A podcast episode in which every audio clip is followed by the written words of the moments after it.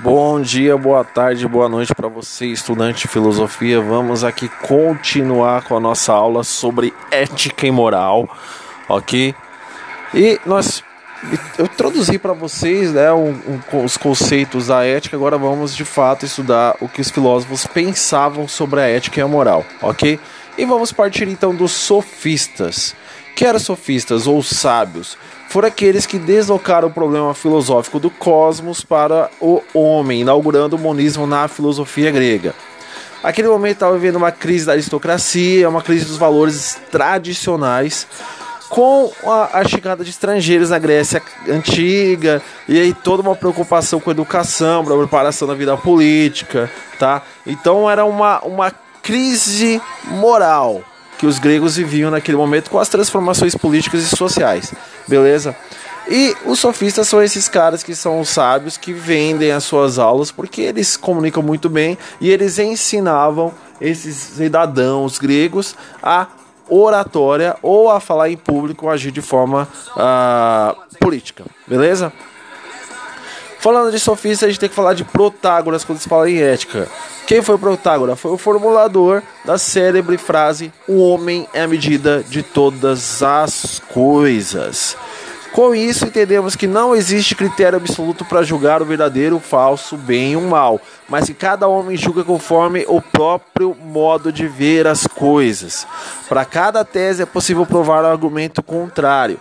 Todavia, nem tudo seria relativo se o homem, à medida de toda a verdade, deve levar em consideração o útil o danoso. Dessa forma, o sábio é aquele que conhece o relativo mais útil, mais conveniente e mais oportuno. O que o Protágoras está querendo dizer com isso? Primeiro, o homem, o homem é a medida de todas as coisas, ou seja, cada um de nós mede as coisas ou julga as coisas a partir do teu óculos, dos teus olhos. Então cada um tem o óculosinho que vê o mundo do jeito que ele acredita que é, mas não é. Porque é uma leitura subjetiva que tá ligada com as suas vivências, tá ligada com a sua sabedoria, tá ligada com a sua inteligência, tá ligada com a sua maturidade. Se você não tem maturidade, não tem inteligência, não tem sabedoria, não tem nada disso, então a sua visão é a mais chula possível, a mais frágil possível. Agora, se você tem vivência, se você, você tem sabedoria, se você tem inteligência para lidar com os diversos momentos, aí você é respeitado e sim muito pelos sofistas. A tua opinião é uma opinião mais interessante. Mas ainda assim não há um critério absoluto de bom e mal, ou de bem e mal para os sofistas.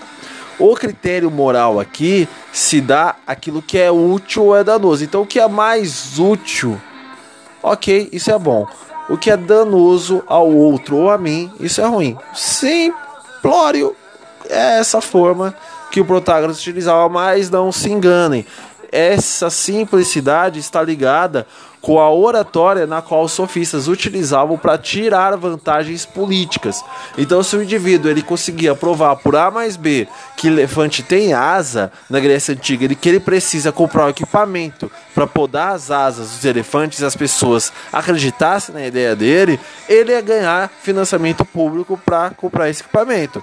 Então percebam bem, esse discurso ele está muito ligado com a relação política e é uma moral relativa, beleza?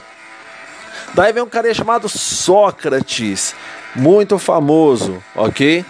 Que vai justamente rebater esses sofistas. Vai dizer o seguinte: que a concepção de liberdade é, é, tá ligada justamente à ética e ao racionalismo para Sócrates. Então a prática de virtudes como a justiça, a fortaleza, a temperança, a prudência depende do conhecimento que delas temos. Então agimos bem quando as conhecemos e mal quando as ignoramos. Ok? Quem é o Sócrates? Sócrates, de fato, ele vai ser o fundador da filosofia moral com essas concepções. Por quê? Porque ele vai dizer o seguinte: é necessário inteligência, racionalidade, e análise dos atos. Então não adianta só uh, eu viver e não analisar aquilo que eu estou vivendo, ou não analisar aquilo que o outro está fazendo, que a sociedade está fazendo. Então o meu julgamento vai estar ligado a tudo aquilo que eu falei antes, mas também a crítica dos atos, ok? Então, para ele, a sabedoria consiste na busca da essência do homem, que seria sua alma dotada de consciência e moralidade. Conhecer a si mesmo, portanto, significa conhecer tal verdade. Daí a máxima socrática: conhece a ti mesmo. Na medida que eu conheço a mim mesmo, eu conheço melhor o outro e conheço melhor o mundo. Beleza? Ok, então se o homem é alma, como diria o Sócrates, então a virtude atua como cura da alma. Então, o que é agir de forma virtuosa? O que é pensar de forma virtuosa? O que é ter atos virtuosos? É estar curando a si mesmo, segundo Sócrates. Beleza? Então, à medida que o indivíduo ele vai agindo de forma mais virtuosa, ele vai se tornando um indivíduo mais puro e mais ético. E como a alma é atividade cognitiva, ou seja, atividade racional, a virtude será essencialmente a potencialização do conhecimento. Então, quanto mais eu conheço, mais eu tenho capacidade racional de compreender as coisas, mais ético eu serei, segundo o Sócrates. Porque, como ele mesmo disse, eu falei agora há pouco, só se age mal porque eu desconheço o que é o bom. Tá, se vocês fizerem uma pequena crítica aqui rápida, vocês vão pensar o seguinte: ó, oh, que legal, Sócrates, né? Quanto mais eu conheço a sociedade, a minha, o outro, quanto mais critico os atos, mais eu percebo que é certo que é errado, e mais eu, eu posso agir de forma ética ou vou agir de forma ética. Ok, todo mundo é assim. Não, né? a gente sabe que na realidade as pessoas muitas vezes sabem o que é o certo e o que é o errado e optam pelo errado porque são maldosas de fato, ok? Mas o Sócrates ele acreditava que as pessoas dotadas de alma e essa alma eles vão procurar o máximo de purificação dessa alma, então eles vão agir de forma ética e racional porque eles querem a sua purificação, tá? Lembrando que a filosofia ainda está muito ligada à mitologia grega, e a mitologia grega pensava que ah, as almas, as pessoas morriam, a alma ia pro, pro uma espécie de, de céu ou inferno, e lá ela voltava até ela se purificar. Então era, era um ciclo de purificação muito próximo do que os espíritas pensam hoje, tá? Então à medida que você vai renascendo, vai tendo atitudes boas na terra, você vai para o céu e você tem uma gratificação e você volta a pessoa melhor, assim, vai todo, todo um ciclo. Os budistas, budistas também pensam assim e está bem é, é, é, localizado na filosofia socrática esse tipo de ideia. Então ele acreditava que ninguém pecava voluntariamente, porque quem erra se engana sobre o valor daquilo a, que a própria ação tende. Considera o bem aquilo que é mal. Então, se a pessoa erra, ela está considerando bem o que é mal. Aquilo que é bem apenas na aparência. Daí, quanto mais eu conheço as coisas, mais eu exerço a racionalidade e a liberdade estaria, nesse caso, ligado ao autodomínio. Aquilo que chamamos de virtude, os gregos denominavam areté, já falei isso para vocês. Então, qual é a ideia socrática? Quanto maior a excelência eu procuro, para mim, mais ético eu vou ser, ok? É essa a base da filosofia socrática. Desse modo, Sócrates opera uma revolução no tradicional quadro de valores. Os verdadeiros valores não são os ligados às coisas exteriores, como a riqueza, o poder, a, a fama, e tampouco os ligados ao corpo, como a, a, a beleza física e tudo mais. Mas somente os valores da alma que se resumem todos no conhecimento. Então, os verdadeiros valores são os valores relacionados ao conhecimento, às virtudes da alma. Portanto, para Sócrates, conhecimento é a condição necessária para se fazer o bem. Uma vez que se, conhece, que se conhece a essência da justiça, por exemplo, nunca mais poderia ser injusto. Assim, a liberdade está ligada ao autodomínio e à superação das paixões pela razão. Tá? Essa a ideia principal de Sócrates. Lembrando que Sócrates foi condenado à morte, acusado de corromper os jovens e de pôr em dúvida a existência dos deuses. Quando a única coisa que ele fazia era questionar as ideias que lhe queriam impor.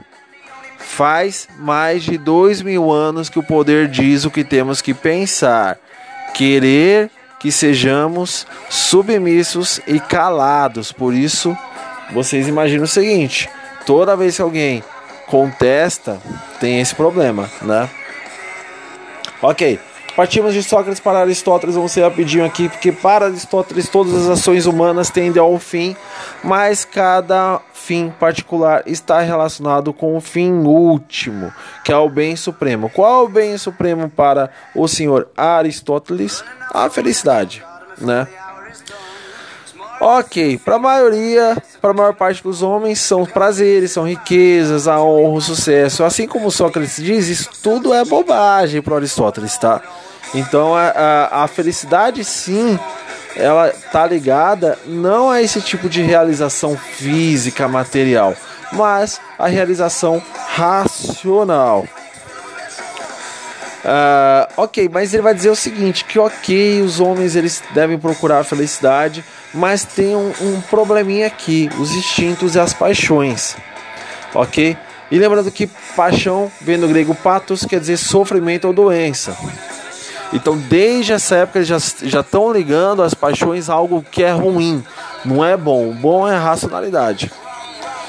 Nesse caso, então, as paixões se opõem à razão mas podem ser dominadas pela mesma. Então, qual é o papel do sujeito ético aqui? Dominar as suas paixões pela razão. Vou dar um exemplo aqui para vocês. Então, uh, o indivíduo ele, ele tem, é muito medroso. Então, ele deve despertar uma reação que deve gerar um ato de coragem. Então, qual, como que ele vai fazer isso? habituando-se a bons atos. E quais são os bons atos? As virtudes.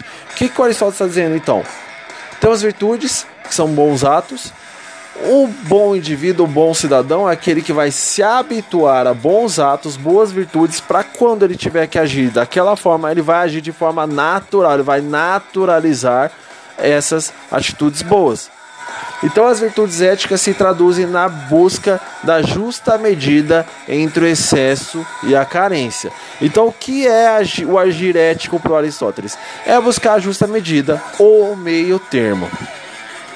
Dessa forma, a personalidade moral do indivíduo ou seus hábitos deve estar a serviço da máxima nada em demasia, nada em excesso, beleza? O Aristóteles basicamente está dizendo o seguinte, gente, vamos prestar atenção, não vamos exagerar nas coisas, vamos agir de forma é, medida, de forma temperada, tá? Vamos tentar ao máximo, máximo buscar as virtudes éticas para que essas virtudes se tornem um hábito e esse hábito faça parte da nossa personalidade moral. Beleza? É isso que eu tinha para dizer para vocês. Beleza? Valeu. Até a próxima.